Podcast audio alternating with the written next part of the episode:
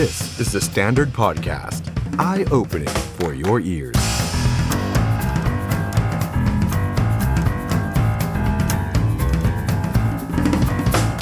สวัสดีครับต้อนรับคุณผู้ชมเข้าสู่รายการ The Standard Now กับผมออฟชัยนนท์หานคีริรัตครับ คุณผู้ชมครับ วันนี้เริ่มต้นสัปดาห์ใหม่ครับ จันทร์ที่ 28 กุมภาพันธ์ 2565 ครับ เพิ่มแป๊บเดียวนะครับ สิ้นเดือนกุมภาพันธ์แล้วนะครับ ผ่านไป 2 เดือนแล้วสำหรับปี 2022 นะครับ ปีนี้เป็นยังไงกันบ้างครับ ผ่านมา 2 เดือนโลกของเราเกิดเหตุการณ์ต่างๆ มากมายเลยนะครับ ทั้งทั่วโลกแล้วก็ในประเทศไทยของเราครับ แน่นอนนะครับว่าวันนี้ครับก็ยังคงเป็นเรื่องของคุณแตงโมนิดานะครับที่ถูกพูดถึง Talk of the Town สนั่นโซเชียลมีเดียแล้วก็ในวงการพูดคุยต่างๆ นานานะครับ เพราะว่ามีประเด็นที่ 4 คนบนเรือวันนี้ไปออกรายการโหนกระแสของพี่หนุ่มกรันชัยนะครับ ก็ต้องมาคุยกันหน่อยแล้วครับวันนี้ เรื่องของคุณแตงโม เราก็ยังมาอัปเดตกัน แต่แน่นอนครับมันมีอีกหนึ่งเรื่องครับซึ่งเป็นเรื่องใหญ่ระดับโลกนะครับทั่วโลกจดจ้องอยู่ว่ามันจะเกิดสงครามนำไปสู่สงครามระดับไหน เพราะตอนนี้มันเกิดสงครามแล้ว นั่นก็คือการประทะกันระหว่างรัสเซียกับยูเครนครับการบุกเข้าไปในยูเครนของรัสเซีย จนถึงเวลานี้วันนี้สิ้นเดือนกุมภาพันธ์ ความคืบหน้าไปถึงไหนแล้ว ใครที่ไม่ได้ตามเรื่องนี้ บางคนอาจจะไปตามข่าวของคุณแตงโมอยู่ตลอดวันนี้ไม่เป็นไรครับ เดี๋ยววันนี้เรามาสรุป ไล่เรียงให้ฟังว่า ณตอนนี้เหตุการณ์ไปถึงไหน แล้วจะมาวิเคราะห์ไปกันนะฮะกับแขกรับเชิญของเราในวันนี้นะครับ ซึ่งระหว่างที่เรากำลังจัดรายการพูดคุยกันนะครับ อาจจะมีความคืบหน้าออกมาจากวงเจรจาที่ชายแดนเบลารุสก็เป็นไปได้นะครับว่าการเจรจาการพูดคุยระหว่างรัสเซียกับยูเครนนั้นตกลงแล้ว ผลออกมาเป็นอย่างไร ร่วมจัดรายการไปพร้อมกันกับเรา ร่วมพูดคุยกับเราได้นะครับ ผ่านทาง Facebook แล้วก็ YouTube ของ The Standard นะครับ สวัสดีทุกท่านเลยนะครับ ใครที่เข้ามาแล้วฝากกดไลค์กดแชร์ด้วยนะครับ สวัสดีคุณพิษเสถียรครับ คุณส้มนะครับ คุณแฟบ สวัสดีครับ ดรวิทย์นะครับ ดรวิทย์บอกว่าปูเสือรอนะครับ ฝาก The Standard Bell ตอนเช้าของดรวิทย์ด้วยนะครับขอสวัสดีครับคุณแนท คุณรัชนี คุณช่อทิพย์ คุณชยา คุณธราเทพ คุณป๊อป คุณแทมกู๊ด คุณแผ่นดิน คุณแทน คุณขวัญซี่ คุณนุช คุณสศิวิมลบอกสงครามโลก คุณอุ๋มมี่นะครับ คุณกมลทิพย์ คุณการุวันนะครับ คุณแผ่นดินบอกว่าเบลารุสหมากตัวใหม่ ที่ทำให้สงครามขยายวงกว้างอ้าวมาคุยกันครับ คุณผู้ชมคิดเห็นอย่างไรกับสงครามรัสเซียยูเครนนะครับสัปดาห์ที่แล้วเราไล่เรียงเหตุการณ์กันไป แล้วเราก็ชวนอาจารย์อดุลนะครับชวนอาจารย์สุรชาติมาวิเคราะห์กันไปแล้วนะครับ วันนี้แน่นอนแล้วครับ เดี๋ยวจะมาวิเคราะห์กันต่อ แล้วก็มาไล่เรียงเหตุการณ์กันก่อนในช่วงต้นนี้นะครับผู้ชมครับ เริ่มกันที่เราไปดูก่อนว่าตอนนี้รัสเซียในบุกยูเครนไปถึงไหน ไล่เรียงกันมาเนี่ยเป็นวันที่ 4 วันที่ 5 เข้าแล้วนะครับ ถ้าดูจากแผนภาพคุณผู้ชมครับจะเห็นว่ารัสเซียเนี่ยมีความพยายามที่จะบุกยูเครนใน 3 ทิศทางนะฮะทางเหนือทางตอนออกแล้วก็ทางใต้ครับจะเห็นว่ารัสเซียพยายามจะบุกเข้าไปให้ใกล้ 2 เมืองใหญ่ของยูเครนให้ได้มากที่สุด นั่นก็คือกรุงเคียฟกับคาคีฟนี่ครับจริงๆมีหลายท่านบอกว่าเคียฟนี่ก็น่าจะออกเสียงคีฟเหมือนกันนะครับแต่กลายเป็นว่าความพยายามของกองทัพรัสเซียดูเหมือนว่ามันจะช้าครับ มันจะช้ากว่าที่คาดการณ์กันเอาไว้ แม้ว่าในวันแรกเนี่ยทุกอย่างดูเหมือนจะบุกไปได้อย่างรวดเร็วครับ แต่กลายเป็นว่าในช่วง 3-4 วันที่ผ่านมา กลายเป็นการรุกคืบของรัสเซียนั้นเป็นไปแบบช้าๆครับมีนักวิเคราะห์หลายท่านมองว่ากองทัพรัสเซียนั้นประเมินกองกำลังของยูเครนนั้นต่ำเกินไปครับทำให้ทางยูเครนนั้นสามารถยันเอาไว้ได้ในหลายเมืองสำคัญ โดยเฉพาะที่เคียฟกับคาร์คีฟนั่นเองครับ ส่วนทางใต้ครับอย่างที่ผู้ชมเห็นตามภาพเลยครับด้วยความที่รัสเซียนั้นได้ไครเมียไปแล้วครับก็ล้อมเมืองมาริอูปอล ซึ่งเป็นเมืองท่าสำคัญบริเวณทะเลดำเอาไว้ได้แล้วครับ CNN รายงานการแถลงของโฆษกกระทรวงกลาโหมรัสเซียครับที่อ้างว่าการบินของรัสเซียนั้น สามารถกลุ่มความได้เปรียบทางอากาศเหนือดินแดนทั้งหมดของยูเครนเรียบร้อย แล้วก็บอกว่าพลเมืองนั้นสามารถเข้าออกกรุงเคียฟได้อย่างอิสระครับ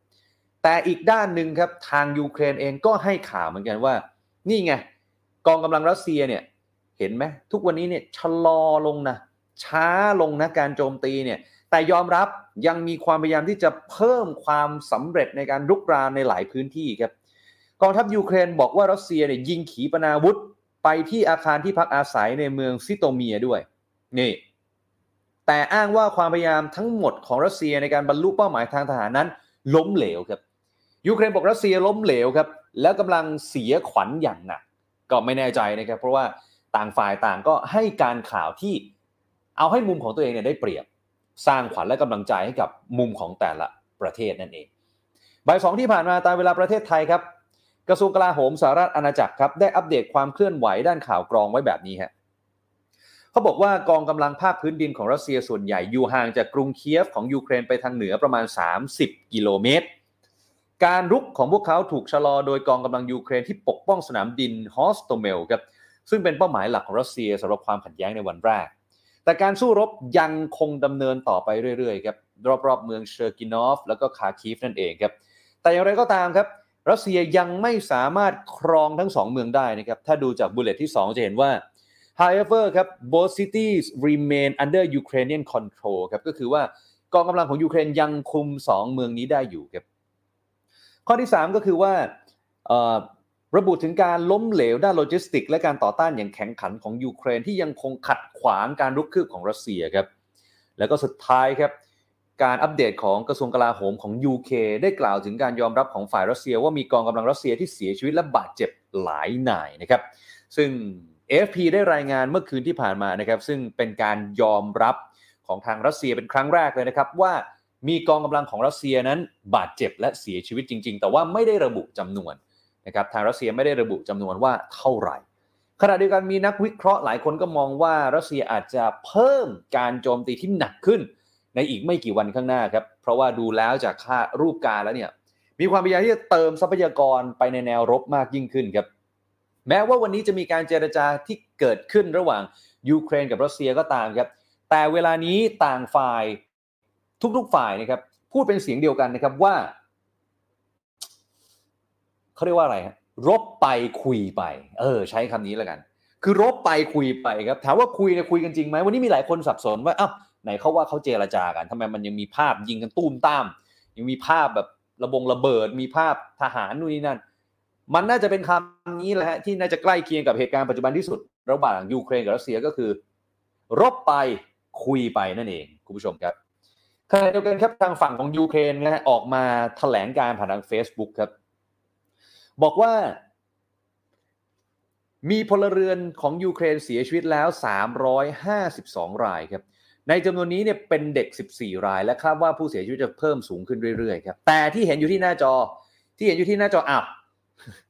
ตกลงเอาภาพไหนดีฮะอ่าเอาภาพนี้ก่อนนะฮะที่เห็นอยู่ที่หน้าจอครับ ทางกลาโหมของยูเครนนะครับ ได้อ้างว่าคุณผู้ชมเห็นตัวเลข 5,300ไหมฮะเขาอ้างว่ามีกองกำลังทหารรัสเซียเสียชีวิตไปแล้วประมาณ 5,300 นายครับขณะที่กองกำลังทหารของยูเครนเนี่ยยังสามารถโจมตีแล้วก็ทำลายรถถังได้ 191 คัน เครื่องบินขับไล่ 29 ลำ เฮลิคอปเตอร์ 29 ลำ แล้วก็รถหุ้มเกราะอีก 816 คันครับ แต่อย่างที่เราว่ากันไปครับ ยังไม่มีใครสามารถตรวจสอบได้นะครับว่าคำกล่าวอ้างของแต่ละฝ่าย มีความเป็นจริงมากน้อยขนาดไหนครับ เอาละครับทีนี้คุณผู้ชมครับ เรามาพูดถึงการเจราจากันบ้างดีกว่า คุณผู้ชมเชื่อไหมล่ะฮะอะผมถามคุณผู้ชมในขณะนี้เลยแล้วกันนะครับ ว่าคุณผู้ชมเชื่อไหมว่าการเจราจาจะประสบความสำเร็จ การเจราจาจะยุติสงครามครั้งนี้ได้หรือไม่คุณผู้ชมเชื่อหรือไม่ ใครเชื่อพิมพ์มาหน่อยฮะเชื่อ ใครไม่เชื่อก็พิมพ์มาไม่เชื่อ คุณเชื่อหรือเปล่า พร้อมบอกเหตุผลมานะครับ ทางยูเครนบอกแบบนี้ฮะยูเครนบอกว่า ประเด็นของการเจราจา วัตถุประสงค์ของการเจราจา คือรัสเซียต้องหยุดยิง แล้วต้องถอนกำลังทหารทันทีครับ เรามีภาพที่คณะผู้แทนของยูเครนเนี่ยเดินทางมาถึงเบลารุสแล้วครับคุณผู้ชมจะเห็นว่าภาพจาก AFP ครับโอเล็กซี่เรซนิคอฟครับรัฐมนตรีกลาโหมของยูเครนเดินทางมาถึงเบลารุสเพื่อร่วมการเจรจา ประธานาธิบดีของยูเครนเองนะครับก็บอกว่า ยืนยันนะครับว่ามาถึงแล้วจริง ๆ ครับจะมาเจรจาจริง ๆ ถึงแม้ว่าในใจของ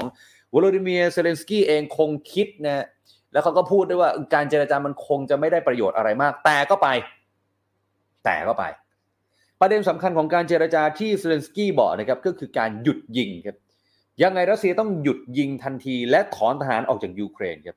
ขณะที่ฝั่งรัสเซียไม่ได้บอกครับว่าจุดยืนในการเจรจาคืออะไร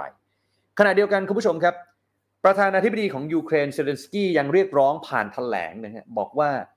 EU หรือว่าสหภาพยุโรปครับต้องให้สิทธิ์ยูเครนเข้าเป็นสมาชิก EU โดยทันทีครับ นี่ฮะ ซึ่ง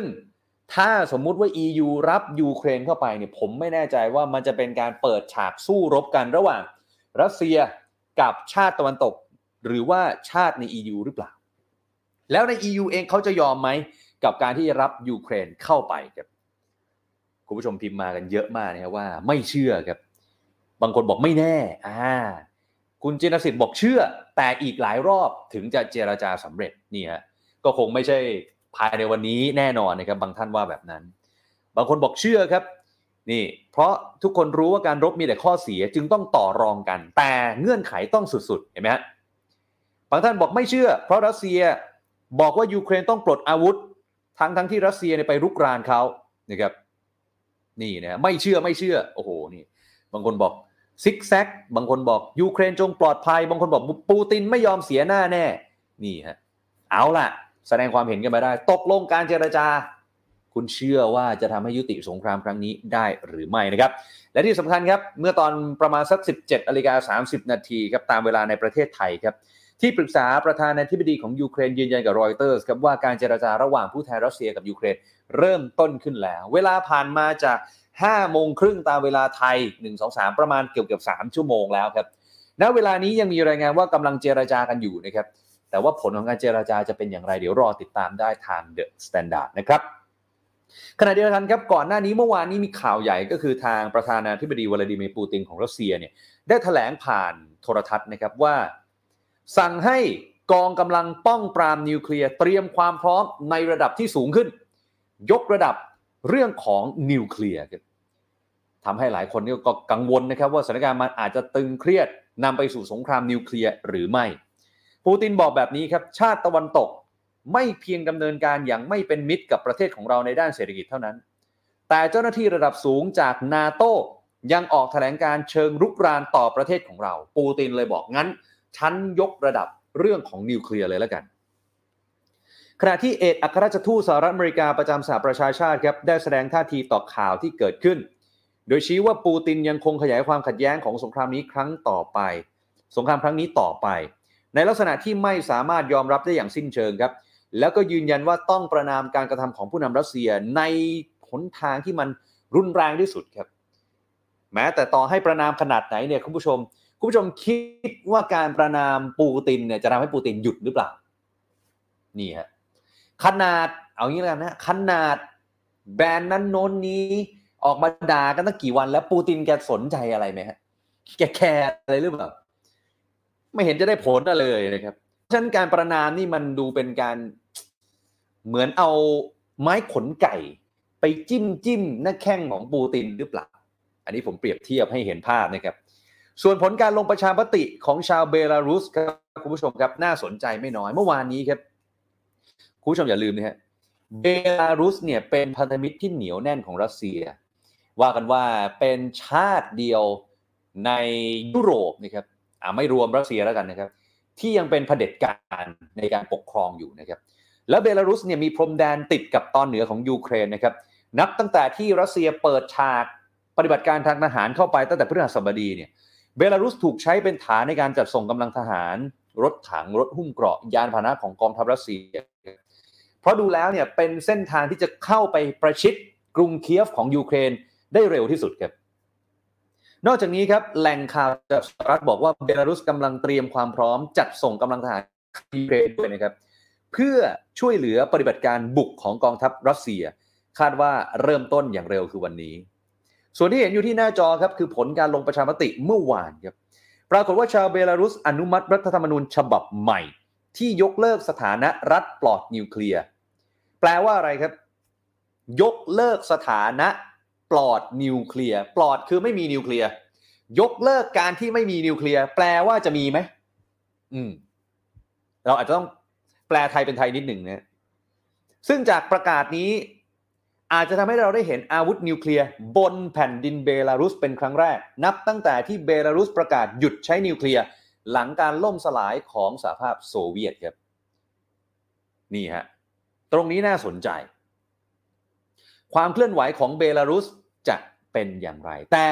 คุณผู้ชมครับ ในมุมของยูเครนครับ ประธานาธิบดีเซเลนสกี้ทำไมพูดแล้วดูมันเหมือนมันสวนทางกัน ประธานาธิบดีของยูเครนบอกว่า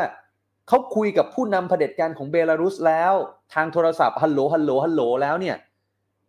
เบลารุสยืนยันครับ ไม่ส่งกองกำลังทหารเบลารุสเข้าไปในยูเครน เอาละสิ คุณเชื่อใคร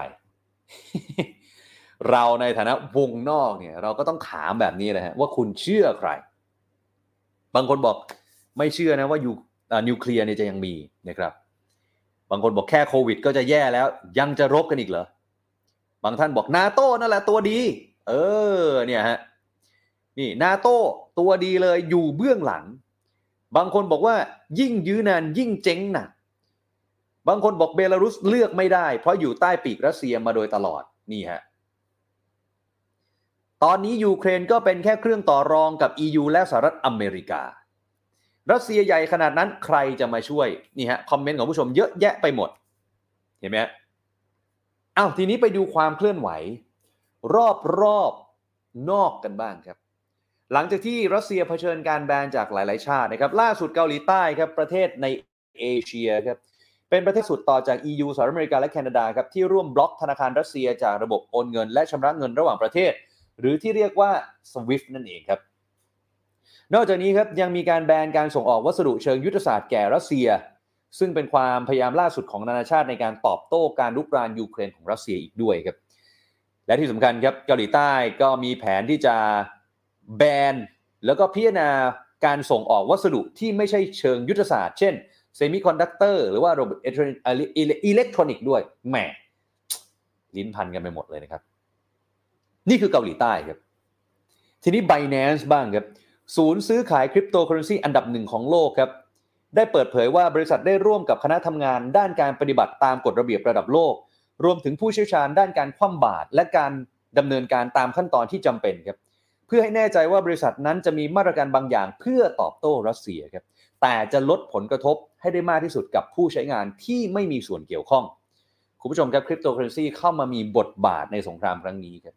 นี่คือสิ่งใหม่เลยนะครับหลังจากที่มีการบริจาคสินทรัพย์ดิจิตอลมูลค่านับล้าน เพื่อสนับสนุนยูเครนในการป้องกันประเทศครับขณะเดียวกันครับก็มีบริษัทแล้วก็นักลงทุนของรัสเซีย อาจจะหันมาใช้คริปโตเพื่อหลีกเลี่ยงมาตรการคว่ำบาตรทางเศรษฐกิจเห็นไหมฮะนี่คริปโตอาจจะมามีบทบาทครั้งสำคัญในสงครามครั้งนี้ก็เป็นไปได้ครับขณะเดียวกันครับ Binance ได้บริจาคเงินถึง 10 ล้านเหรียญดอลลาร์สหรัฐครับเพื่อช่วยเหลือด้านมนุษยธรรมในยูเครน แล้วก็สร้างเว็บไซต์ crowdfunding ด้านคริปโตแห่งแรกด้วย ขณะเดียวกันถามว่าแล้วไทยกับชาติอาเซียนล่ะ เป็นยังไง ไทยกับชาติอาเซียนเป็นยังไง ไปดูสิงคโปร์กันก่อนครับ สิงคโปร์กลายเป็นประเทศแรกในภูมิภาคเอเชียตะวันออกเฉียงใต้ครับที่ออกมาใช้มาตรการกดดันรัสเซียครับรัฐมนตรีต่างประเทศของสิงคโปร์ครับได้แจ้งในที่ประชุมรัฐสภาของสิงคโปร์ครับว่าสิงคโปร์ตั้งใจที่จะดำเนินการตามแนวทางเดียวกันกับอีกหลายประเทศ ที่เห็นพ้องต้องการในการคว่ำบาตรแล้วก็ใช้ข้อจำกัดต่างๆ ต่อรัสเซียครับเนื่องจากว่าปฏิบัติการทางทหารที่รัสเซียกระทำต่อยูเครนนั้นเป็นสิ่งที่รับไม่ได้ เป็นการละเมิดอย่างรุนแรง สิงคโปร์จะใช้มาตรการควบคุมการส่งออก สิ่งของที่รัสเซียใช้เป็นอาวุธทำร้ายประชาชนชาวยูเครน โดยตรงเป็นกรณีพิเศษ รวมไปถึงคำสั่งแบนธนาคารรัสเซีย และการทำธุรกรรมทางการเงินที่เกี่ยวข้องกับรัสเซียด้วย แล้วเดี๋ยวจะประกาศเพิ่มเติมอีกครั้งเร็วๆนี้ นี่คือสิงคโปร์ครับ คนก็ตั้งคำถามแล้วโอ้โหสิงคโปร์นี่ก็หนึ่งชาติในอาเซียนนะแบบนี้นี่มันจะมีอะไร กระทบกับอาเซียน กระทบกับไทยไหมหรืออาเซียนจะแสดงจุดยืนอย่างไร ประเทศไทยเราล่ะ จะแสดงจุดยืนอย่างไร คุณผู้ชมครับ ประกาศนี้เขาประกาศในนามประเทศครับรอยเตอร์รายงานแบบนี้นะครับ ไม่เกี่ยวข้องกับ อาเซียนที่สิงคโปร์นั้นเป็นประเทศสมาชิก แล้วถามว่าก่อนหน้านี้อาเซียนมีความเคลื่อนไหวอย่างไร อาเซียนได้เรียกร้อง ให้รัสเซียนั้นลดระดับความขัดแย้งในสถานการณ์นี้ ให้เคารพต่อกฎหมายระหว่างประเทศ และข้อตกลงร่วมกันของสหประชาชาติครับคุณผู้ชมครับ และมีภาพล่าสุดครับ มีทูต 25 ประเทศเข้าพบกระทรวงการต่างประเทศของไทย ขอให้แสดงท่าทีต่อ UN หลังรัสเซียรุกรานยูเครนคุณผู้ชมครับ เนื่องจากว่าอะไร การบุกรุกของยูเครนต่อรัสเซีย มันไปละเมิดกฎบัตรของ UN และสมาชิก UN ทั้งหมดครับแล้วก็ได้เรียกร้องให้ไทยนั้นควรแสดงจุดยืน เพื่อรักษากฎตามระเบียบสากล แววๆมาว่าวันนี้รัฐมนตรีต่างประเทศของไทยบอกว่า เราเองคงแสดงจุดยืน ไม่ได้ซะทีเดียวคือหมายความว่าต้องอยู่กลางเป็นกลาง คุณดอนปรมัตวินัยแกว่าไว้แบบนั้น นะฮะคุณดอนวันนี้ก็ได้ออกมาพูดถึงเรื่องของยูเครนเหมือนกัน คุณดอนบอกแบบนี้ฮะคุณดอนบอกว่า รัฐบาลไทยมีแผนรับมือกับสถานการณ์รัสเซียยูเครนทุกด้านครับ แล้วก็รอลุ้นผลเจรจาในวันนี้ว่าจะเป็นทางบวกนี่ฮะวันนี้คุณดอนเนี่ยได้สัมภาษณ์หลังจากที่เข้าหารือกับนายกรัฐมนตรีพลเอกประยุทธ์จันทร์โอชาครับ คุณดอนบอกว่าเราได้รับผลกระทบแน่นอนครับ ถ้าเกิดว่าเหตุการณ์มันยืดเยื้อ ที่ผ่านมาเราทำอะไรไปหลายอย่าง แต่อาจจะไม่ได้ออกมาพูด ที่ผ่านมาครับนักวิชาการแล้วก็ผู้รู้ได้ให้ข้อมูลกับประชาชนในระดับที่เหมาะสมแล้วแบบนี้รัฐบาลก็เลยไม่ต้องพูดแล้วฮะนี่ เป้าหมายของรัฐบาลอยู่ตรงนั้นก็คือผลประโยชน์ของประเทศชาติ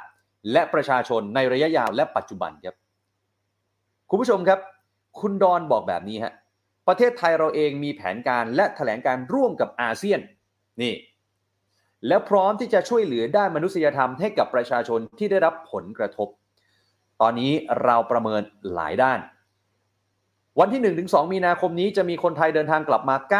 99 คนครับ แต่ยังมีคนไทยบางส่วนที่ไม่พร้อมที่จะออกมาเพราะมีครอบครัวอยู่ที่นั่น นี่ครับคุณผู้ชมสำหรับท่าทีของรัฐบาลไทยครับคุณดอนบอกว่าเราไม่ต้องการให้เกิดความวุ่นวาย ไม่ว่าจะเป็นที่ไหนในโลก เราต้องการความสงบ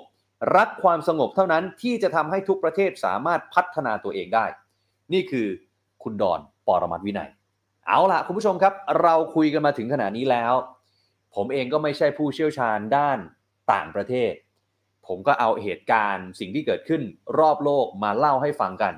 คุณผู้ชม 5,000 6,000 ท่านในขณะนี้ ร่วมแสดงความเห็นร่วมจัดรายการกับเรามาได้ ทั้งทาง Facebook แล้วก็ YouTube ฝากกดไลค์กดแชร์กันด้วยนะครับ เอาละครับ ตอนนี้เราจะมาพูดคุยกับผู้รู้ดีกว่านะครับ เมื่อกี้คุณดอนบอกว่า มีนักวิชาการมีผู้รู้ให้ข้อมูลกับพี่น้องประชาชนในทิศทางที่ถูกต้องแล้ว เพราะฉะนั้นวันนี้เราก็ขออนุญาตเชิญผู้รู้อีกหนึ่งท่าน มาร่วมให้ความรู้มาร่วมวิเคราะห์ แล้วก็พูดคุยไปกับเรานะครับ เราจะมาพูดคุยกับคุณปั๊บพงศรภูมิวัฒน์นะครับ หรือว่าคุณเชษฐา เป็นนักเขียนแล้วก็แอดมินเพจประวัติศาสตร์สงคราม Y Chronicles ครับสวัสดีครับคุณปั๊บครับ สวัสดีครับครับคุณปั๊บครับ ก่อนอื่นเลยเนี่ยนะครับคุณปั๊บก็รอลุ้นผลเจรจาระหว่างยูเครนกับรัสเซียในขณะนี้อยู่ใช่ไหมฮะใช่ครับเราลุ้นไปด้วยกันครับผมก่อนที่จะมาถึงผลที่เดี๋ยวให้คุณปั๊บลองประเมินด้วยนะครับ ขอย้อนกลับไปนิดนึงก่อนละกันเมื่อกี้ที่ผมเล่าไปคร่าวๆครับคุณปั๊บคือตอนนี้เนี่ยจากภาพที่เห็นนะมีอยู่ 2 เรื่องครับหนึ่งก็คือว่าบางคนมองว่าเอรัสเซียน่าจะยึดยูเครนได้เร็วกว่านี้ แต่ตอนนี้กลายเป็นว่าดูเหมือนมันจะยืดเยื้อกลับไป กับ 2 ก็คือว่าการเจรจามันเกิดขึ้นเร็วกว่าที่คาดไว้หรือเปล่าคือรัสเซียยึดยูเครนได้มีสองมีสองคำถามเนาะรัสเซียยึดยูเครนได้ได้เร็วจริงหรือเปล่า จริง ๆ แล้วเอ่อไอการที่มีการประเมินว่ารัสเซียจะยึดยูเครนได้ยึดเคียฟนะฮะยึดยึดเมืองเคียฟได้ภายในสี่วันเนี่ยจริงๆมันเป็นการประเมินของฝ่ายตะวันตกนะฮะก็คือเป็นฝ่ายที่เขาแบบประเมินว่าถ้ารัสเซียยกคนมาขนาดนี้รอบขนาดนี้ เคียฟรับไม่ไหวแน่ๆเลย ซึ่งรัสเซียเนี่ยเนื่องจากเขาเป็นฝ่ายบุกอะเขาไม่ได้ประกาศหรอกฮะว่าแบบเขาจะแบบตีตรงนู้นตรงนี้อะไรเงี้ยฮะเขาก็จะอื่นๆแต่ว่าก็คือโอเคในพื้นฐานเนี่ยเขาเขาก็จะเชื่อเชื่อตามๆกัน เพราะว่าข่าวกรองทหารฝั่งตะวันตกมันก็ internal นะมันก็มันก็มันก็แม่นนะฮะนะดังนั้นเอ่อคำว่าเร็วไปช้าไปเนี่ยก็คือเอ่อในพื้นฐานของยุทธปกรณ์ก็ตามนะฮะในพื้นฐานของกำลังรบก็กำลังรบก็ตามนะฮะที่ยูเครนมีเหนือกว่า เอ่อเอ๊ะที่รัสเซียมีเหนือกว่ายูเครนขนาดนี้เนี่ยจริง ๆ แล้วเอ่อหลาย ๆ ฝ่ายเนี่ยประเมินว่าควรจะชนะนะก็คือควรที่จะเอ่อตีเมืองเคียบแตกนะฮะแล้วก็กดดันให้รัฐบาลเนี่ยต้องหนีไปเมืองลาวิวนะฮะซึ่งอยู่ทางด้านตะวันตกอะไรเงี้ยนะฮะแต่ว่าขณะนี้ก็ยังไม่เกิดภาพนั้นขึ้นนะฮะเหมือนกับรัสเซียเนี่ยกำลังกำลังปรับกลยุทธ์อยู่อะไรเงี้ยฮะอันนี้เรื่องแรก การเจรจาเกิดขึ้นช้าไปไหมจริง ๆ แล้วการเจรจาเนี่ย หรือเร็วไปไหมฮะ เออเร็วไปไหมหรือช้าไปไหมนะก็คืออินเทอร์เนของรัสเซียเนี่ยอยากที่จะให้มีการเจรจาเกิดขึ้นเมื่อเขากำลังได้เปรียบมากที่สุด in term ของยูเครนเนี่ยอยากจะให้มีการเจรจาเกิดขึ้นเร็วที่สุดนะฮะตอนที่เขายังไม่ได้เสียเปรียบมากอะไรเงี้ยนะฮะแต่ว่าแต่ว่าเอ่อตอนนี้เนี่ยเอ่อถามว่ามันเร็วไปไหมช้าไปไหมเนี่ยคือสถานการณ์ก็เปลี่ยนไปทุกวันอะไรเงี้ยนะฮะแล้วก็ เรียกว่า ในมุมของรัสเซียเนี่ย อาจจะคิดว่าตอนนี้เนี่ย อาจจะอาจจะอยากอยากได้การเจรจาเร็วกว่านี้ด้วยซ้ำเพราะว่าตอนเนี้ยรัสเซียเนี่ยไม่ได้แบบว่าสามารถที่จะลุกขึ้นมาได้มากเท่าที่คิด ความได้เปรียบเนี่ยยังไม่ชัดเจน ถ้าเขาตีเมืองใหญ่สักเมืองแตกถ้าเขาตีเมืองใหญ่สักเมืองแตกอะไรเงี้ยนะฮะแล้วเขาค่อยเจรจาเนี่ย อันเนี้ยได้เปรียบนะเจรจาเจรจาได้ แต่ว่าตอนนี้มันมันยังอื่นๆอยู่อะไรเงี้ยนะฮะดังนั้นก็เอ่อก็ยังไม่ใช่ time ที่แบบเหมาะสมที่สุดของรัสเซียนะฮะในขณะเดียวกันของฝั่งยูเครนเนี่ยการเจรจาตอนนี้เนี่ยก่อนที่อย่างที่เมื่อกี้คุณออฟบอกนะฮะก่อนที่แบบจะเจรจาเนี่ยประธานาธิบดีเซเลนสกี้เนี่ยเขาบอกว่าเขาก็ไม่ได้คาดหวังอะไรมากนะฮะคำพูดนี้มันแปลว่าอะไร มันแปลว่าคือก่อนหน้านี้เนี่ยเขาอาจจะเคยคิดว่า ก่อนหน้านี้เขาเขาพูดว่าอยากเจรจาอยากเจรจา ยิ่งเจรจาเร็วเนี่ยจะยิ่งทำให้แบบประชาชนบาดเจ็บล้มตายน้อยลงเท่านั้นอะไรเงี้ยนะฮะแต่ว่าตอนนี้เขาเริ่มแบบไม่อะไรมากแล้ว คือคือมัน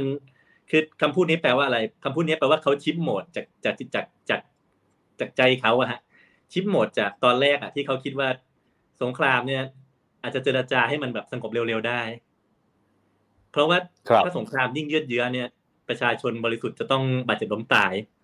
มันเป็นเอ่อมันเป็นการตัดสินใจที่ค่อนข้างหนักของคนที่เป็นผู้นำนะฮะครับคือสงครามเนี่ยนะฮะการที่ชาติเล็กจะเอาชนะชาติใหญ่ได้เนี่ย วิธีที่ปกติมักจะใช้กันแล้วสำเร็จเนี่ยก็คือวิธีสงครามกองโจรการที่จะทำสงครามกองโจรได้เนี่ย มันแปลว่ามันจะต้องแบบล่อชาติใหญ่เข้ามาลึกๆ แล้วทำให้มันแบบขาดการขนส่งชบิสเบียงทำให้มันแบบว่าเอ่อมีกำลังใจห่อเหี่ยวทำให้คนที่อยู่เบื้องหลังของประเทศของข้าศึกเนี่ยไม่นำหนุนการต่อสู้ครั้งนี้ แล้วก็ตีไปเรื่อยๆเรื่อยๆตีต่อไปเรื่อยๆเรื่อยๆจนกระทั่งไอ ไอ้ฝ่ายข้าศึกเนี่ยมันสายป่านหมด แล้วคนคนคนทางเบื้องหลังเนี่ย ประท้วงขับไล่มาเหลือเกินนะฮะแล้วมันถอนไปเอง อย่างนั้นน่ะมันถึงจะชนะได้ซึ่งสิ่งนี้ยาวนานมากนะฮะแล้วแล้วรัสเซียเนี่ยไม่ได้มีทีท่าว่าจะแบบทรัพยากรหมดง่าย ๆ ในการทำศึกครั้งนี้นะดังนั้นมันมันก็คือมันมันมันจะเป็นสงครามที่ลากยาวไปหลายปีนะหรือว่าหลายเดือนหรือว่าอะไรเงี้ยนะฮะซึ่งซึ่งมันเป็นสิ่งที่มันมีโอกาสที่ที่ที่ยูเครน จะชนะในสงครามประมาณนี้ แต่ว่ามันก็จะทำให้ยูเครนสูญเสียมาก การที่เขาบอกว่าเขาไม่ได้อยากจะได้อะไรกับการเจรจาครั้งนี้มากเนี่ย แปลว่าจิตใจของเขาเนี่ยเริ่มชิปจากจบเร็วๆสูญเสียน้อยไปเป็นแบบเออเพื่อชาติ เราต้องปกป้องแผ่นดินของเราอะไรเงี้ยนะฮะ เราจะเสียศักดิ์ศรีไม่ได้อะไรเงี้ยนะฮะคือทั้งนั้นเนี่ย ผมพูดอย่างนี้เนี่ยมันเจรจาเสร็จยังไงเนี่ยเดี๋ยวผมก็คงมีความมีความเห็นว่ามันมันน่าจะเป็นยังไงแต่ เดี๋ยวมันจบมันจะหน้าแตกก็เลยนะเราก็ต้องคอยดูว่าเป็นยังไงอะไรอย่างเงี้ยเออคุณปั๊บแต่ว่าการเจรจาที่เกิดขึ้นเนี่ยหลายคนสงสัยว่า เอ๊ะทำไมถึงต้องไปจัดในพื้นที่ตรงชายแดนในเบลารุสอะไรอย่างเงี้ยซึ่งบางคนก็มองว่าเบลารุสก็เป็นพันธมิตรของรัสเซียทำไมมันถึงต้องเป็นจุดนี้หรือว่าจุดนี้ดีที่สุดแล้วมันไม่มีจุดอื่นแล้วมันก็มีจุดอื่นแหละฮะแต่ว่าคือคล้ายๆ การจัดในพื้นที่ที่แบบเป็น กึ่งกึ่งศัตรูเนี่ยนะฮะมันเป็นการข่มอะมันเหมือนว่าตอนที่เอ่อรัสเซียสู้กับฟินแลนด์ในสมัยสงครามโลกครั้งที่สองนะฮะก็ให้แบบมาทำสัญญากันที่มอสโก มันก็คือแทนที่ว่าเขาจะไปทำกันที่ฟินแลนด์ก็ได้เขาก็ทำที่มอสโกมันเป็นการแสดงความเหนือกว่าก็ก็เป็นวิสัยของของการข่มแบบหนึ่งอะไรเงี้ยนะฮะหรือจะทำออนไลน์ก็ได้มันไม่จำเป็นที่จะต้องแบบว่า ไปเจอหน้ากันอะไรขนาดนั้นอะไรเงี้ยนะฮะอืมครับครับครับทีนี้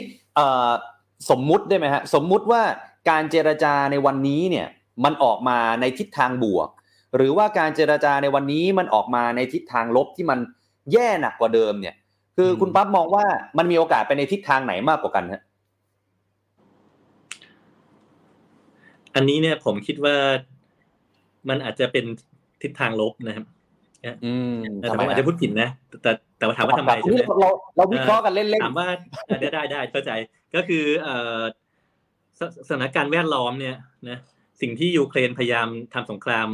สื่อมาตลอดเนี่ยฮะเขาบอกว่าเขาพอสู้ได้นะนะฮะแล้วก็ในในการที่เขาบอกว่าเขาพอสู้ได้เขาปลุกประชาชนเนี่ยให้มาสู้เนี่ย นอกจากนั้นเนี่ยเขาก็ยังได้ support จากนาโต้นะฮะชาตินาโต้นะฮะก็คือได้อาวุธนะฮะแล้วก็การที่เขาประกาศเอแบบว่าอาสาสมัครคนไปทั่วเนี่ยนะฮะไปทั่วทุกแห่งเลยไทยก็มีนะฮะบอกว่าถ้าใครอยากเป็นแบบอาสาสมัครไปสู้กับรัสเซียเนี่ย ให้มาได้ ในความเป็นจริงเนี่ยต่อให้นาโต้เนี่ยไม่ได้ส่งคนเนี่ยไปไม่ไม่ส่งทหารเป็นกองกองไปสู้กับเอ่อกับไปสู้ในสมรภูมิยูเครนอะแต่ว่าในการที่แบบส่งอาสาสมัครไปอะมันก็ไม่มีใครรู้หรอกว่าคนนี้มันเป็นอาสาสมัครหรือเป็นทหารจริงๆอืมก็อาจจะส่งทหารจริง ๆ ไปก็ได้ อะไรเงี้ยนะมันไม่มีใครรู้หรอก ก็จะแอบแอบ support ก็ได้ ดังนั้นเนี่ยในในความมั่นใจต่างๆนะฮะที่เกิดขึ้นมาเป็นซีรีส์เนี่ย มันมันดูเหมือนว่ายูเครนเนี่ย ไม่น่าจะยอมง่ายๆ เพราะว่าจริงๆเนี่ยในในการที่จะจบเร็วมันแปลว่าอะไรฮะการที่จบเร็วเนี่ย step ของของรัสเซียเนี่ยนะสิ่งที่เขาต้องการนะฮะก็คือเขาบุกมาไม่นานไม่กี่วัน บุกมาแล้วได้เปรียบอย่างอย่างชัดเจน บีบให้รัฐบาลของยูเครนเนี่ยทำสัญญาเสียเปรียบ การทำสัญญาเสียเปรียบแปลว่าอะไร การสัญญาเสียเปรียบเนี่ยแปลว่าอาจจะต้องเสียดินแดนบางส่วน เช่นเสียเอ่อสาธารณรัฐโดเนสกับลูฮันซึ่งเขาแบบเมื่อก่อนหน้านี้ไปไปไปแบบว่าประกาศเอกราชให้ หรือเสียเอ่อดินแดนทางตอนเหนือของไครเมียไอคลองส่งน้ำไครเมียเหนือเนี่ยซึ่งแบบว่าเมื่อก่อนเนี่ยยูเครนใช้ในการแบบไม่ยอมส่งน้ำให้ให้กับเอไครเมียเนี่ย แล้วก็เป็นสิ่งที่ทะเลาะกันเนี่ยเนี่ยอาจจะต้องเสียสิ่งนี้ไปด้วยนะหรือเสียเสียเมืองคาร์คิฟนะฮะซึ่งมีประชากรที่เป็นเชื้อสายรัสเซียเยอะ หรือเสียเมืองโอเดสซาซึ่งเป็นเมืองเมืองท่าที่แบบว่าเป็นเมืองเมืองปากอ่าวของของของยูเครนนะฮะซึ่งถ้าแบบได้เมืองนี้ไปเนี่ยยูเครนแทบจะเป็น landlock อะไรเงี้ยนะ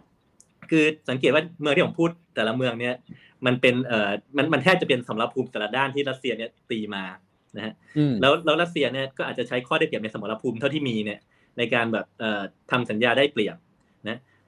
เขาอาจจะยื่นข้อเสนอที่แบบยูเครนจะต้องกลืนเลือดถ้าถ้าจะต้องแบบรับข้อเสนอนี้ แล้วเอ่อหลังจากนั้นเนี่ยยูเครนก็อาจจะรับไม่ไหว แล้วก็แล้วก็ปล่อยผ่านสู้กับอีกกับอีกพักหนึ่งแล้วหลังจากนั้นเนี่ย ก็อาจจะเจรจากันอีกรอบหนึ่งโดยรัสเซียเนี่ยเอาสัญญาที่มันโหดกว่าเดิมเนี่ยเอาเอาเอาได้เปรียบแล้วตอนนี้ไม่ได้เปรียบอืมคือได้เปรียบมากกว่าเดิมแล้วก็เอาสัญญาที่โหดกว่าเดิมเนี่ยมาบีบต่อมันจะทำให้ประธานาธิบดียูเครนเนี่ยรู้สึกว่าจะต้องรีบเอาตามสัญญาหรือเลือดฉบับที่หนึ่งเนี่ยนะหรือตามสัญญาตอนนี้ไม่งั้นแบบไม่ไม่งั้นแบบว่าไอ้สัญญาเนี่ยมันจะแบบแย่ลงเรื่อยๆเรื่อยๆเรื่อยๆอะไรเงี้ยนะฮะซึ่งซึ่งสิ่งนี้เนี่ยเอ่อเป็นสิ่งที่เอ่อรัสเซียเนี่ย จะมาแนวนี้อ๋ออันนี้คือวิธีของรัสเซียนะจะเบ่งจะเบ่งทับไปเรื่อยๆเรื่อยๆเรื่อยๆเรื่อยๆเออถ้าถ้าอย่างนั้นเนี่ย คุณคุณปั๊บครับ คือตอนนี้หลายคนเนี่ย พุ่งเป้าไปที่เมืองคาคีฟ ซึ่งเป็นเมืองใหญ่ แล้วก็มองว่าถ้ารัสเซียยึดคาคีฟได้เนี่ย จะเป็นอีกหนึ่งก้าวสำคัญที่รัสเซียจะได้เปรียบมากๆ รวมไปถึงกรุงเคียฟด้วย ตอนนี้เนี่ย คุณปั๊บมองแบบนั้นไหมฮะว่า ถ้าสมมุติว่าเคียฟยังไม่ได้ไม่เป็นไร เอาคาร์คีฟก่อน รัสเซียจะได้เปรียบมากน้อยขนาดไหนฮะก็คาร์คิฟเนี่ยอ่าหนึ่งนะเป็นเมืองใหญ่อันดับสองของยูเครนสองมีอุตสาหกรรมอาวุธนะแล้วก็สามมันไม่ได้มีแค่อาวุธมีอุตสาหกรรมอีกมากมายนะฮะแล้วก็ต่อมาก็คือมีประชากรเชื้อสายรัสเซียเยอะนะฮะมีคนที่น่าจะ pro pro รัสเซียเยอะอะไรอย่างเงี้ยนะฮะซึ่งในการที่แบบว่าถ้าถ้ารัสเซียเนี่ยตีคาร์คิฟแตกเนี่ย เขาจะต้องได้ได้เปรียบอย่างมากนะฮะในการที่แบบว่าได้อุตสาหกรรมได้อะไรของเอ่อของของเอ่อยูเครนไปนะฮะก็ก็คือคงถ้าเขาตีคาร์คิฟแตกเนี่ยมัน leverage ในการเจรจาเนี่ยต้องสูงขึ้นเยอะแน่นอนอะไรเงี้ยนะครับครับแล้วแล้วเมื่อกี้นี้ที่เราคุยกันนะฮะคือเมื่อกี้คุณป๊าก็บอกแล้วว่า ตอนนี้นาโตเนี่ยก็ส่งความช่วยเหลือไป support ยูเครนแต่ว่าหน้าตอนนี้บางคนเขามองแบบนี้คุณป๊าเขาบอกว่า คือสิ่งที่นาโต้กับสหรัฐสนับสนุนยูเครนเนี่ยมันดูอาจจะน้อยไปนิดนึงไหมมันมีโอกาสไหมครับที่นาโต้จะยกระดับความช่วยเหลือ เพราะอย่างประธานาธิบดีของยูเครนบอกว่า EU มารับฉันหน่อยอย่างเงี้ยเขาก็พยายามเรียกร้องต่างๆ มากขึ้น แล้วทางนาโต้กับสหรัฐเองเนี่ยจะยกระดับความช่วยเหลือให้กับยูเครนมากน้อยขนาดไหนมันมีโอกาสไหมฮะคือคือตอนนี้เนี่ยที่เขาวิเคราะห์วิเคราะห์กันเนี่ยนะฮะก็คือนาโต้เนี่ยก็คงจะตัดสินใจว่าแบบไม่ได้ส่งทหารเข้าไปตรงๆอะเพราะว่าทุกคนเนี่ย กลัวสิ่งที่เรียกว่าสงครามร้อนอะไรเงี้ยนะฮะก็คือเอ่อในในในยุคสมัยของเราเนี่ย จะเห็นว่าแบบมันมันมันตั้งแต่สงครามโลกครั้งที่สองเนี่ยเมื่อประมาณสักเจ็ดสิบปีก่อนเนี่ยมันไม่มีสงครามโลกมหาอำนาจใหญ่ๆสู้กันอีกเพราะว่ามหาอำนาจแต่ละส่วนเนี่ยมีสิ่งที่เรียกว่าอาวุธนิวเคลียร์นะฮะหรือว่าอาวุธมหาปลัยที่เขารู้ว่าถ้าเขาใช้เนี่ยมหาอำนาจสู้กันแล้วใช้กันเนี่ย มันจะล้มเหลวไปทุกฝ่ายดังนั้น ตั้งแต่นั้นมาเนี่ยมหาอำนาจต่างๆเนี่ยก็เปลี่ยนมาใช้สงครามตัวแทนแทนนะฮะ สงครามซีเรียอะไรเงี้ยสงครามอัฟกานิสถานเนี่ยอะไรเงี้ยก็เป็นสงครามตัวแทนที่เขามีมีแบบว่าเอ่อดอมินีของเขามามามาสู้กันอยู่อะไรเงี้ยนะดังนั้นนาโต้เนี่ยก็ถนัดที่จะใช้สงครามประมาณนี้แล้วก็ไม่จำเป็นที่จะต้องแบบไปรบจริงๆนะฮะอย่างที่ผมบอกนะฮะเขากดดันทางเศรษฐกิจนะครับเขาให้อาวุธนะฮะเขาให้การข่าวสารนะฮะเขาเช่นเขาแบบทำนายว่าเอ่อรัสเซียจะเข้ามาตรงนี้ตรงนี้ตรงนี้อะไรอย่างเงี้ยนะฮะเขาให้ทหารด้วยแต่ว่าให้ทหารเนี่ยเป็นนามของอาสาสมัคร ก็คือเป็นเป็นไปได้นะมันไม่ได้บอกว่าเป็นแบบนั้นนะฮะแต่ว่าครับก็คือเอ่อมันมันไม่จำเป็นที่จะต้องเอ่อพูดออกมาตรงๆว่าว่าให้มากกว่านี้อะไรเงี้ยก็อืมก็สามารถอืมที่จะเข้าไปแทรกแซงได้ โดยที่ไม่ไม่ถึงกับแตกหักจนกระทั่งเกิดเป็นสงครามใหญ่สงครามโลกอะไม่มีใครอยากให้เป็น แต่ว่าในขณะเดียวกันเนี่ยเขาก็ปล่อยให้เอ่อรัสเซียทำทำเอ่อลุกเอ่อล้ำเกลือมากเกินไปไม่ได้ เพราะว่าถ้าถ้ารัสเซียเนี่ยเริ่มแบบตีอย่างนี้ได้ตีอย่างนี้ได้ เอาเดี๋ยวรัสเซียต่อไปไปตีที่อื่นบ้างไปตีโปแลนด์ไปตีอะไรบ้าง เดี๋ยวต่อไปจีน ซึ่งจริงๆก็เป็นคนละขั้วกับอเมริกานะอะมาครับมาตีไต้หวันอะไรเงี้ยเขาก็กลัวนะฮะอืมเขาก็ต้องแบบพยายามทำยังไงให้แบบ ไอ้ฝ่ายเนี้ยมันไม่มันไม่มันไม่พองมากเกินไปอะไรเงี้ยนะฮะก็ครับก็เป็นประมาณนี้ฮะ อืมครับครับอะทีนี้มันมีบางบางคนครับ คุณปั๊บก็เป็นมุมมองที่น่าสนใจนะบางคนเนี่ยอย่างคอมเมนต์ของผู้ชมเองเนี่ย ผมเห็นมาสักประมาณ2อสามไลฟ์หลังละที่เราคุยกับแขกรับเชิญอะไรอย่างเงี้ยบางท่านเขาบอกแบบนี้คุณปั๊บเขาบอกว่าสงครามที่มันเกิดขึ้นเนี่ยจะไปโทษรัสเซียฝ่ายเดียวเองเนี่ยบางทีก็ไม่ถูก มันเป็นผลมาจากนโยบายของนาโตที่คุกคามรัสเซียมากเกินไปหรือเปล่า เรื่องนี้คุณปั๊บมองยังไงฮะคือเอ่อมันเป็นทั้งสองอย่างนะฮะอืมก็คือเอ่อยูเครนเนี่ยเป็นเป็น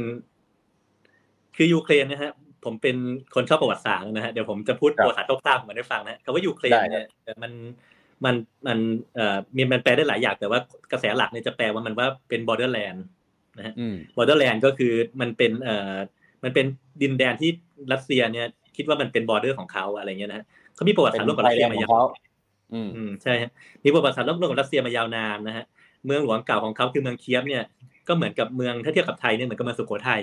นะฮะ เมื่อก่อนเนี่ยแบบเมืองหลวงเอ่อแรก ๆของรัสเซียเนี่ยก็อยู่ที่เคียฟอะไรเงี้ยนะฮะเขาสนิทกันนะฮะเป็นเป็นเป็นเป็นชนชนเผ่าใกล้เคียงกันอะไรเงี้ยนะฮะดังนั้นเอ่อในทางหนึ่งเนี่ย ผู้นำของโซเวียตเรื่อยมาเนี่ยฮะหรือว่ารัสเซียเรื่อยมาเนี่ย จะมีสิ่งที่เรียกว่าความโรแมนติกนะครับที่บอกว่า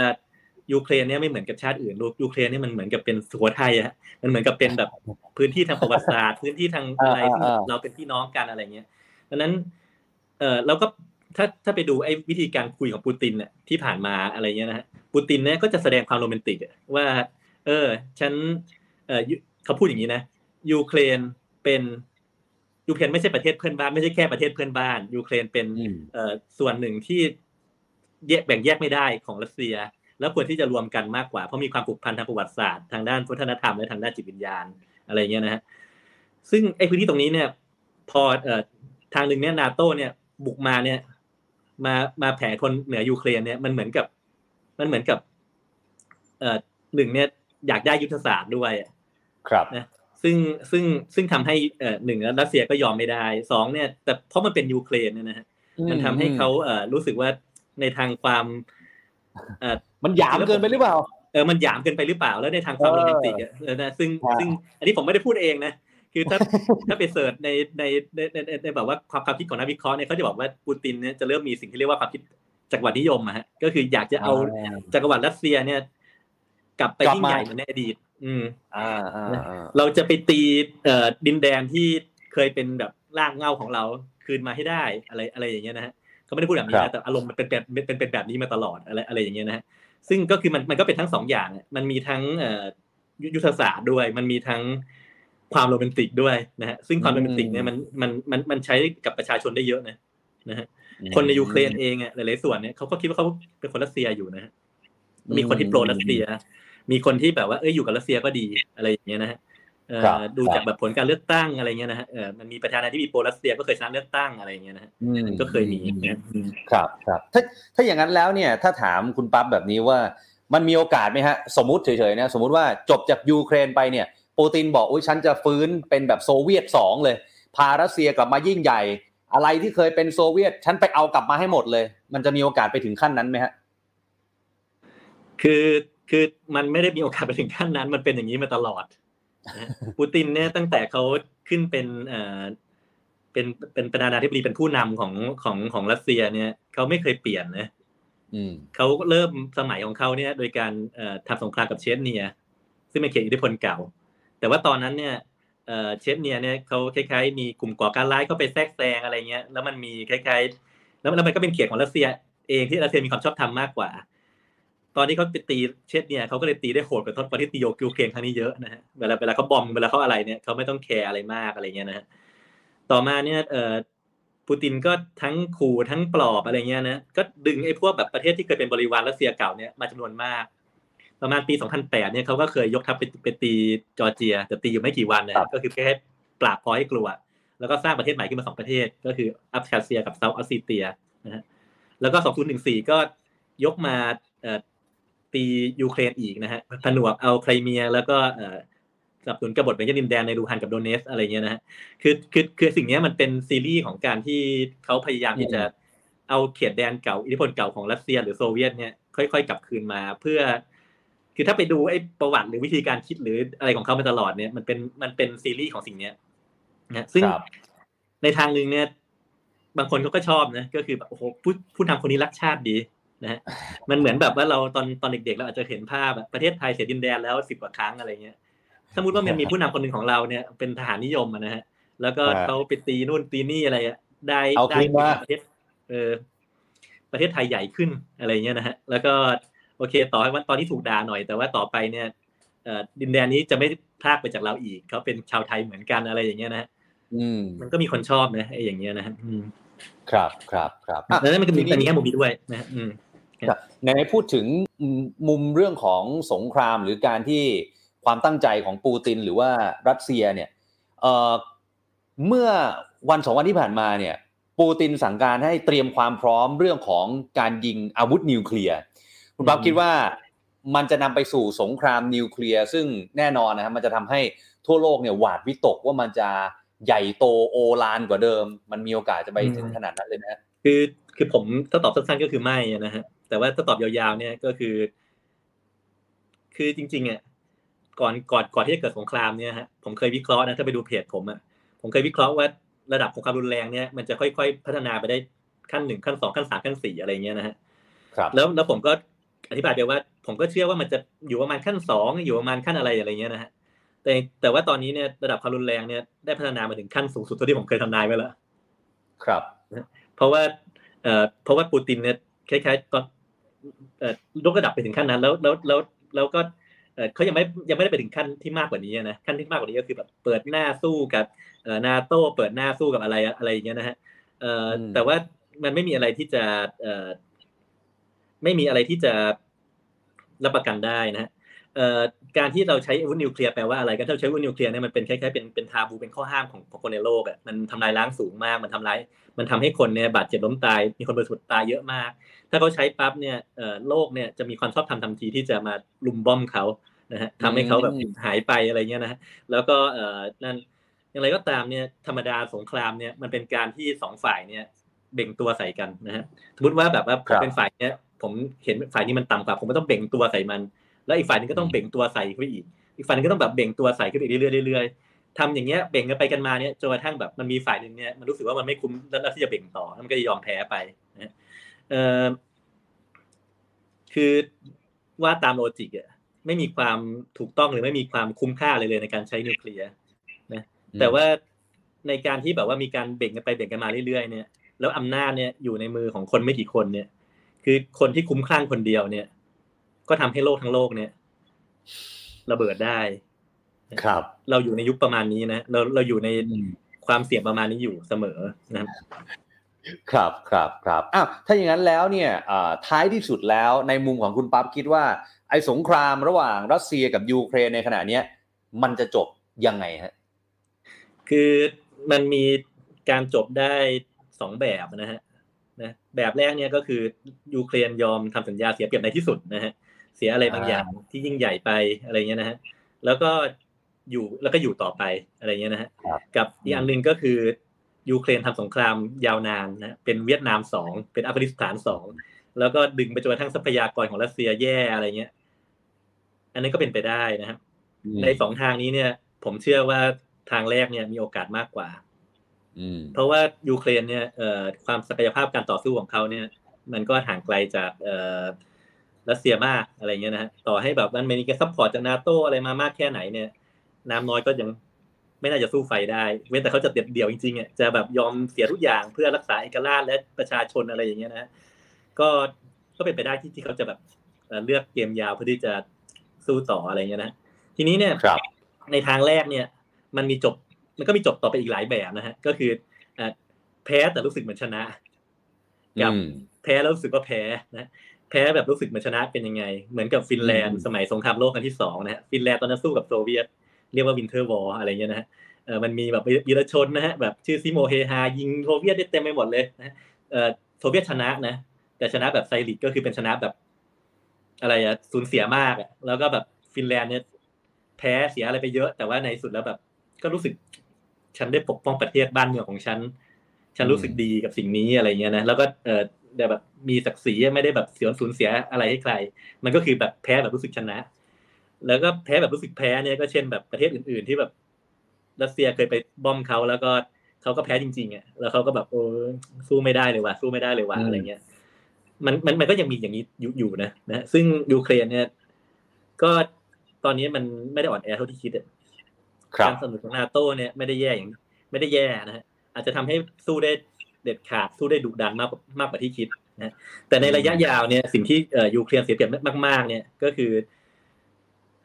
อุตสาหกรรมของรัสเซียเนี่ย ไม่ไม่ได้เป็นฝ่ายถูกทำลายเพราะมันสู้ในแดนยูเครนต่อให้แบบว่าสู้แล้วแบบ supply หายไปแค่ไหนเนี่ย เออก็ยัง supply ต่อมาได้เรื่อยๆแต่ยูเครนเนี่ยสู้แล้วเสียเมืองคาร์คิฟก็เสีย supply ทีหนึ่งสู้แล้วเสียไปเรื่อยๆก็เสียมีแต่เสียไปเรื่อยๆ อะไรอย่างเงี้ยนะไอ้ที่ supply ของนาโตมามันไม่ได้แบบว่าจะรวดเร็วมากพอขนาดนั้นนะครับ อืมอืมอืมครับอ้าวคุณปั๊บครับ สุดท้ายแล้วมีรายงานล่าสุดนะครับ ที่ทีมข่าว The Standard ของเรารายงานมานะครับว่า คณะผู้แทนยูเครนเนี่ยได้เรียกร้องในวงเจรจานะครับ ให้กองทัพรัสเซียถอนกองกำลังออกจากยูเครนทั้งหมด รวมไปถึงแคว้นแบ่งแยกตนเองอย่างโดเนสและลูฮาน และไครเมียด้วยนะครับ ซึ่งดูทรงแบบนี้แล้ว คุณปั๊บว่าการเจรจาจะเป็นยังไงต่อนะอันนี้รายงานล่าสุดจากทีมข่าวของเรา ก็ไม่จบสิเออมันก็ต้องก็คือเขาก็คือทั้งสองฝ่ายตอนนี้ก็ยังพองตัวใส่กันอยู่นะฮะมันอาจจะมีการเจรจาครั้งต่อไปในอนาคตอีกอะไรเงี้ยนะแต่ว่ารอบนี้ถ้าถ้าคุยกันอย่างเงี้ยก็ ไม่จบไม่จบอย่างที่ผมเชื่อก็คือผมเชื่อว่ามันจะไม่จบรอบนี้อะไรเงี้ยนะฮะ ครับครับครับเดี๋ยวต้องตามกันต่อนะครับ เรื่องของรัสเซียยูเครนคงอีกยาวนะครับ ไว้มีโอกาสคงได้เชิญคุณปั๊บมาพูดคุยกันอีกนะครับวันนี้ขอบพระคุณนะครับคุณปั๊บขอบคุณครับสวัสดีครับคุณผู้ชมครับ นี่คือคุณปั๊บพงศรภูมิวัฒน์ครับนักเขียนแล้วก็แอดมินเพจประวัติศาสตร์สงคราม Wild Chronicles นะครับก็ไปตามเพจคุณปั๊บกันได้นะครับอ้าวคุณผู้ชมครับนี่คือเรื่องของรัสเซียกับยูเครนนะครับหนึ่งหมื่นกว่าท่าน ที่รับชมรับฟังเราอยู่ใน Facebook แล้วก็ YouTube นะครับ คอมเมนต์คุยกันครับ แสดงความเห็นมาจัดรายการไปพร้อมกันนะครับ แล้วก็ฝากกดไลค์กดแชร์ไลฟ์นี้ด้วยแล้วกันนะครับ บางท่านบอกว่าอเมริกาชนะครับ บางคนบอกว่ารัสเซียถล่มแน่นอนครับ แบบนี้ยูเครนแพ้แน่ๆครับ นี่ บางคนบอกว่าเชียร์รัสเซียครับ บางคนบอกปูตินไม่ไหว บางคนบอก โอ้โห อะอเมริกาชนะแน่นอนอ้าวแล้วแต่ครับคุณผู้ชมแสดงความเห็นกันมาได้ ฝากกดไลค์กดแชร์กันด้วยนะครับ เอาละครับทีนี้คุณผู้ชมฮะในช่วงท้ายรายการของเราครับจะไม่พูดถึงก็คงจะไม่ได้ เรื่องของคุณแตงโมนิดาครับดารานักแสดงสาวที่พลัดตกแม่น้ำเจ้าพระยา จนเธอนั้นเสียชีวิตนะครับ วันนี้มีหลายเหตุการณ์สำคัญที่ออกมาตลอดทั้งวันในวันนี้นะครับแน่นอนครับไทม์ไลน์ของคุณแตงโมเนี่ยคุณผู้ชมน่าจะทราบกันดีอยู่แล้วนะครับว่าตั้งแต่คืนวันพฤหัสที่ 24 ที่คุณแตงโมนั้น พลัดตกน้ำไปตอนประมาณ4ี่ทุ่มครึ่ง จริงๆ วันนี้ไทม์ไลน์ที่ออกมาน่าสนใจหลายเรื่องครับ เอาเป็นว่าที่อัปเดตล่าสุดเนี่ยวันนี้เพื่อน 4 คน ที่อยู่บนเรือในลำที่เกิดเหตุเรือสปีดโบ๊ทลำนั้นเนี่ยนะครับวันนี้ไทม์ไลน์ออกมาค่อนข้างชัด จากรูปที่เพื่อนทั้ง 4 คนนั้นเอาไปเปิดในรายการโหนกระแสครับ ก็จะเห็นว่าช่วงประมาณ2ทุ่มครึ่ง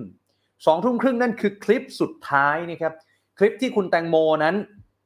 ร้องเพลงจากนี้ไปจนนิรันดร์ นั่งอยู่บนเรือ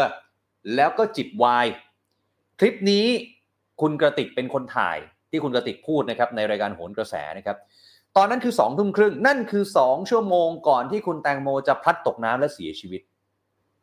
สองชั่วโมงเท่านั้นครับ และนั่นคือคลิปสุดท้ายในชีวิตของผู้หญิงคนนี้ครับ เนี่ยฮะที่เราได้เห็นความสวยงาม ความสดใสของดารานักแสดงสาวท่านนี้นะครับ ทีนี้หลังจากสองทุ่มครึ่ง จริง ๆ มันมีไทม์ไลน์จากรูปถ่ายออกมาโดยตลอดนะครับ จากคุณกระติกนี่แหละครับ ที่เอามาผ่านรายการโขนกระแส จะเห็นเลยว่าตั้งแต่5โมง6โมงไปถึงร้านอาหารบ้านตานิดสองทุ่มครึ่งมีคลิปของคุณแตงโม แล้วก็ถ่ายภาพกันบนเรือมุมต่างๆ นู่นนี่นั่นเนี่ยภาพสุดท้ายเนี่ยมันประมาณสี่ทุ่มนะที่วันนี้เอาไปออกในรายการโหนกระแส ซึ่ง มันก็เป็นที่น่าสลดหดหูเหลือเกินนะครับ กับเหตุการณ์ที่เกิดขึ้น จากเหตุการณ์นั้น มันมีคำถามเยอะแยะมากมายครับ เพราะว่าหลายคนรู้สึกว่ามันผิดปกติทำไมหลังเกิดเหตุเพื่อนๆของคุณตังโมเนี่ยทำอะไรแบบนั้น คุณโทรหากู้ภัยเร็วพอหรือเปล่า คุณไปพูดใส่กู้ภัยแบบไหน คุณให้ข้อมูลกู้ภัยมากพอไหมในการชี้จุดเกิดเหตุ คุณเห็นแตงคุณตังโมเนี่ยตกลงไปต่อหน้าต่อตาหรือเปล่า คุณตังโมไปฉี่จริงไหม วันนี้หลาย ๆ ประเด็นเริ่มเคลียร์มากขึ้น เช่น ประเด็นที่ว่าไปฉี่ที่ท้ายเรือ วันนี้ก็มีแชทออกมา เป็นข้อความที่คุณกระติกนั้นพูดคุยขอความช่วยเหลือ หรือประเด็นที่ว่านี่ฮะอะภาพนี้ที่ถูกแชร์กันว่อนโลกออนไลน์เลยก็คือ วันนี้คุณหนุ่มกัญชัยเนี่ยได้ให้คุณแซนเนี่ยนะฮะสาธิตให้ดูเลย ว่า คุณแตงโมจับขาคุณยังไงเหรอที่คุณบอกคือเมื่อวานเนี้ยคุณแซนเนี่ยออกมาพูด แล้วก็ทำให้หลายคนที่สงสัยนะเขาไปอีกว่า คุณแตงโมจะจับขาเธอสองข้าง แล้วก็นั่งฉี่ด้วยชุดบริสูทท้ายเรือเนี่ยมันจะเป็นไปได้ยังไง แล้วเรือก็กำลังขับกำลังแล่นด้วยนะ ไม่ได้จอดนิ่งๆนี่ฮะวันนี้คุณแซนก็สาธิตให้ดูว่ามันน่าจะประมาณเนี่ยมันประมาณนี้ คุณแซนแกบอกแบบนี้ ว่ามันประมาณนี้ ส่วนเรื่องว่าฉี่ได้ยังไง คุณแซนให้เหตุผลว่าแต่ละท่าน ก็มีวิธีการที่แตกต่างกันออกไปอ่าประเด็นนี้ผมยังเชื่อว่าสังคมยังค่อนข้างคาใจนะว่า ใส่ bodysuit แล้วแหมมันจะฉี่ไปได้ยังไง เนี่ยฮะนอกจากนี้ครับคุณผู้ชมครับ มันยังมีแชทอะวันนี้เราก็มีแชทบางช่วงบางตอน กรณีเช่นคุณปอ คุณปอที่เป็นคนขับ หรือไฮโซปอเสียปออะแล้วแต่เลยนะฮะแล้วแต่คนจะเรียกผมเรียกว่าปอเฉยๆแล้วกัน คุณปอเนี่ย สังคมตั้งคำถามว่า รู้จักกับคุณแตงโมมาก่อนหรือเปล่า วันนี้มีแชทออกมาเป็นแชทที่คุณกระติก ส่งหาคุณปอนะฮะ Hello I'm good จ้า วันไหนว่างนัดเพื่อนเก่ามาโม้กันหน่อยสบายดีนะ สบายดีจ้า นี่รุ่นมาเอาไม่ต้องเยอะสี่ห้าคนก็พอ เหมือนนัดแนะกับคุณปอว่าอ้าวไปเจอเพื่อนเก่ากันไหมนี่แอบกลัวโควิด นี่ก็เลยมาเป็นยังยังรอดอยู่เหมือนกัน วันไหนว่างบอกนะ ช่วงนี้คิดถึงเพื่อนเก่าเนี่ย โอเคปอนี่กำลังจะนัดเพื่อนปอเปิดบาร์เหรอไปไหนไปกัน อ่า ส่วนอันนี้เดี๋ยวพอสหน้านี้ไว้แป๊บหนึ่งฮะพอยก็คือว่าวันนี้ที่เคลียร์แล้วเนี่ยคือคุณปอแกบอกว่าแกเป็นเพื่อนกับคุณแตงโมมาตั้งแต่อายุ16นะแล้วคุณปอกับคุณกระติกก็เป็นเพื่อนกันใน Facebook ก็เลยเป็นที่มาของการไปนัดเจอกัน ส่วนอันนี้นี่คือแชทที่คุณกระติกส่งไปหาคุณแตงโม นี่ฮะ นี่ ว่าตกลงจะไปหรือไม่ไป ก่อนจริงๆมีภาพก่อนหน้านี้นะฮะซึ่งเป็นภาพเหมือนส่งรูปเรือไปให้ดูว่าเรือลำนี้นะเนี่ยเรือพี่อีกคนเนี่ยมันเป็นเรือออกทะเลนะ แต่เรือที่จะไปเนี่ยมันเรือล่องแม่น้ำเจ้าพระยาเห็นไหมฮะเดี๋ยวไว้ไปกับอ่านี่ก็อ่ามีมีอีกสักภาพหนึ่งไหมฮะนี่อะมีประมาณนี้แล้วกันนะฮะอะไปค่ะนี่สรุปก็คือประเด็นที่ว่าอะจ้างไปเอนเตอร์เทน จ้างไปกินข้าวอะไรแบบเนี้ย ทางฝั่งของเพื่อนคุณแตงโมสี่คนก็พยายามจะออกมาบอกว่า ไม่มีทางเป็นไปได้ ก็คือชวนกันไปเจอเพื่อนเก่าบนเรือกันนี่แหละ ทีนี้คุณปอเองก็ได้ตอบอีกหนึ่งประเด็นนะฮะประเด็นอ่าอันนี้เป็นภาพที่ไล่เรียงเวลาไทม์ไลน์กันไปนะ ที่ถ่ายภาพนะฮะที่ถ่ายภาพโดยมาจาก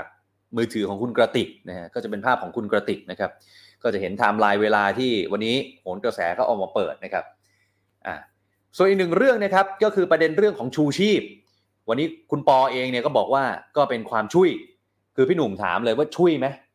คุณปอก็บอกว่าช่วยครับ คือไม่ได้บอกให้เพื่อนใส่ชูชีพ ในฐานะของเจ้าของเรืออะไรแบบนี้นอกจากนี้ครับมันมีไอประเด็นที่ว่า หลังจาก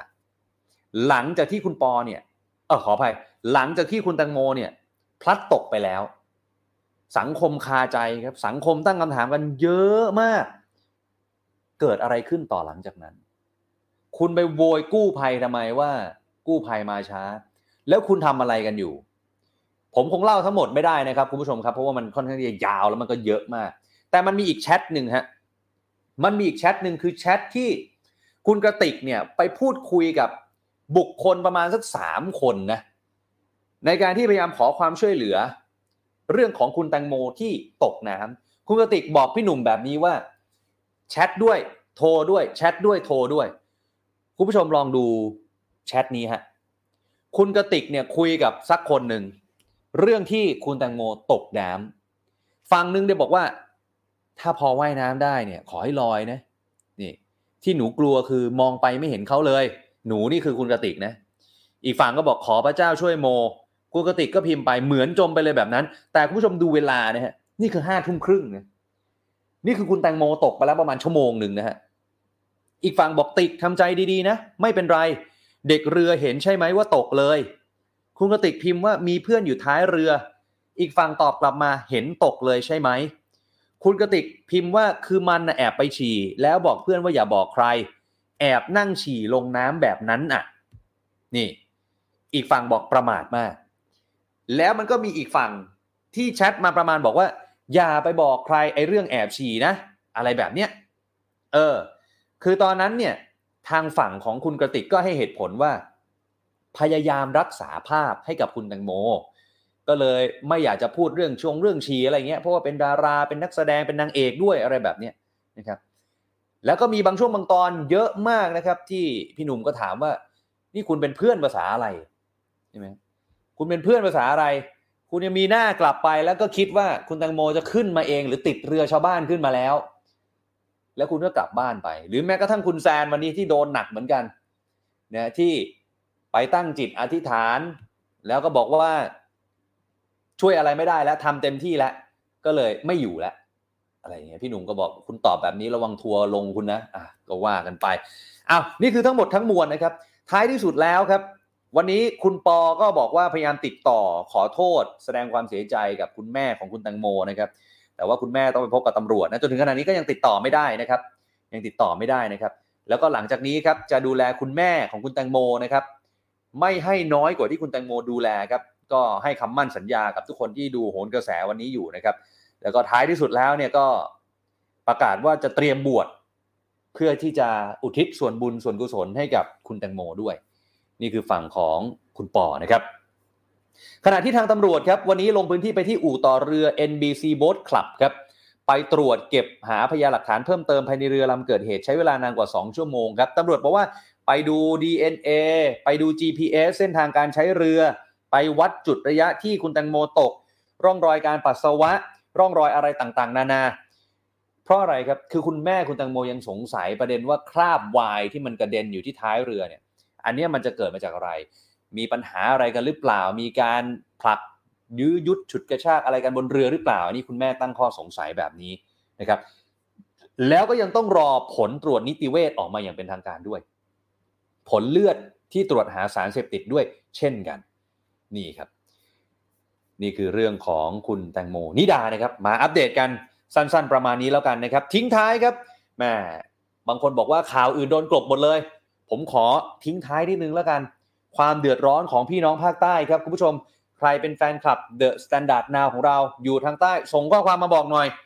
ตอนนี้สถานการณ์น้ำท่วมที่ใต้เป็นยังไงครับกรมอุตุบอกพรุ่งนี้น่าจะเข้าสู่ฤดูร้อนอย่างเป็นทางการ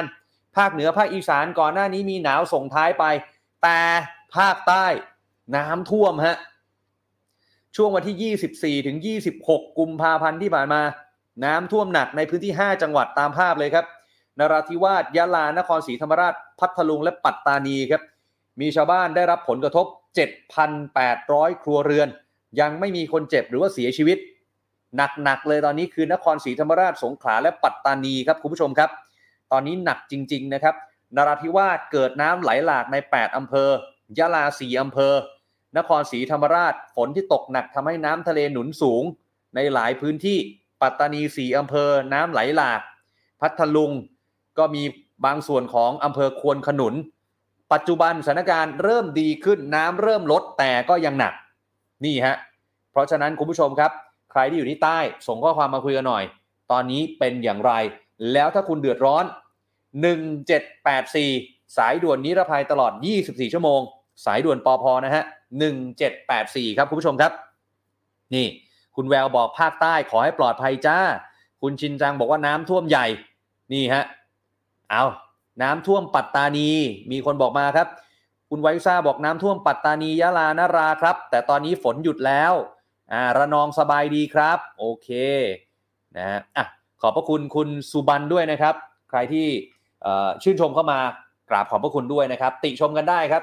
ทุกๆไลฟ์ของเรา The Standard Now ครับสองทุ่มถึงสามทุ่มโดยประมาณฝากกดไลค์กดแชร์ไลฟ์นี้ด้วยนะครับ แล้วก็พรุ่งนี้ครับประมาณ2ทุ่มเรากลับมาเจอกันใหม่ วันนี้ขอบพระคุณทุกคอมเมนต์ขอบพระคุณทุกการติดตามนะครับสวัสดีครับ